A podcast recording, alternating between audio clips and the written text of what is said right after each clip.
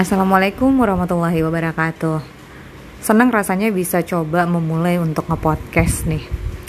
Uh, kenalin, aku CTZ atau Cetia Zerwan, lebih sering dikenal dengan sebutan Kak Ia. Gak tau ya, tiba-tiba aku pengen sharing aja sih sebenarnya. Kayak banyak hal-hal yang dalam hidup kita itu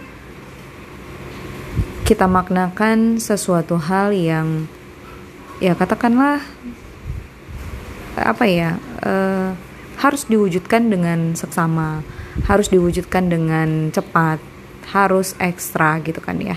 Padahal kita selalu punya proses namanya belajar. Belajar itu adalah sebuah proses gitu. Apa pun itu termasuk juga dalam sebuah kehidupan itu adalah sebuah proses. Belajar menjadi lebih baik. Belajar untuk menghadapi hal-hal yang uh, negatif. Bagaimana cara kita menghadapi hal negatif agar kita tidak terkontaminasi dengan hal negatif.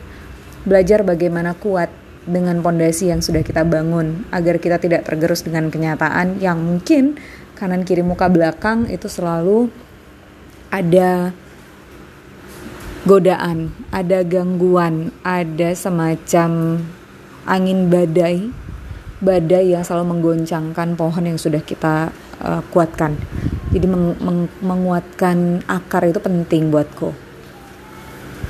Um, sore ini aku belajar belajar beberapa hal gitu ya.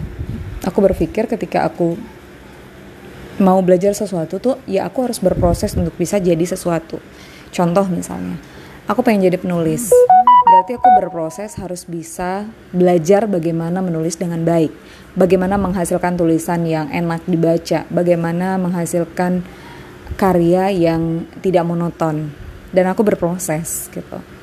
Kemudian uh, ketika aku sudah belajar aku sudah punya kekuatan aku sudah punya pondasi untuk mem memberanikan diri mengeluarkan sebuah buku dengan coretan-coretan yang udah aku buat misalnya. Itu semua proses. Dan hasilnya ya aku bisa menulis gitu. Itu salah satu contoh. Hmm. abaikan uh, suara baby baby balita ya, bukan baby balita yang sedang teriak-teriak. Oke, okay, jadi ya menurutku setiap kita melakukan sesuatu tuh uh, ingin menjadi sesuatu tuh kita butuh proses, kita harus belajar dan ketika kita belajar kita harus tahu dasarnya. Gak ujuk-ujuk kita begitu pengen jadi sesuatu terus kemudian kita langsung mampu gitu, langsung jadi enggak. Semua itu butuh proses. Seorang dokter bisa jadi dokter karena dia berproses, dia mengenal basicnya se seorang dokter itu seperti apa, kemudian dia belajar ilmu kedokteran dan segala macam sehingga dia punya titel dokter. Seorang jurnalis dia belajar basicnya jurnalis, uh, etika dan segala macam basicnya jurnalis dia pelajari, kemudian uh, dia terjun ke lapangan, dia cari berita, dia lakukan berita dan dia lakukan sesuai dengan etika etika etika jurnalistik dan segala macam.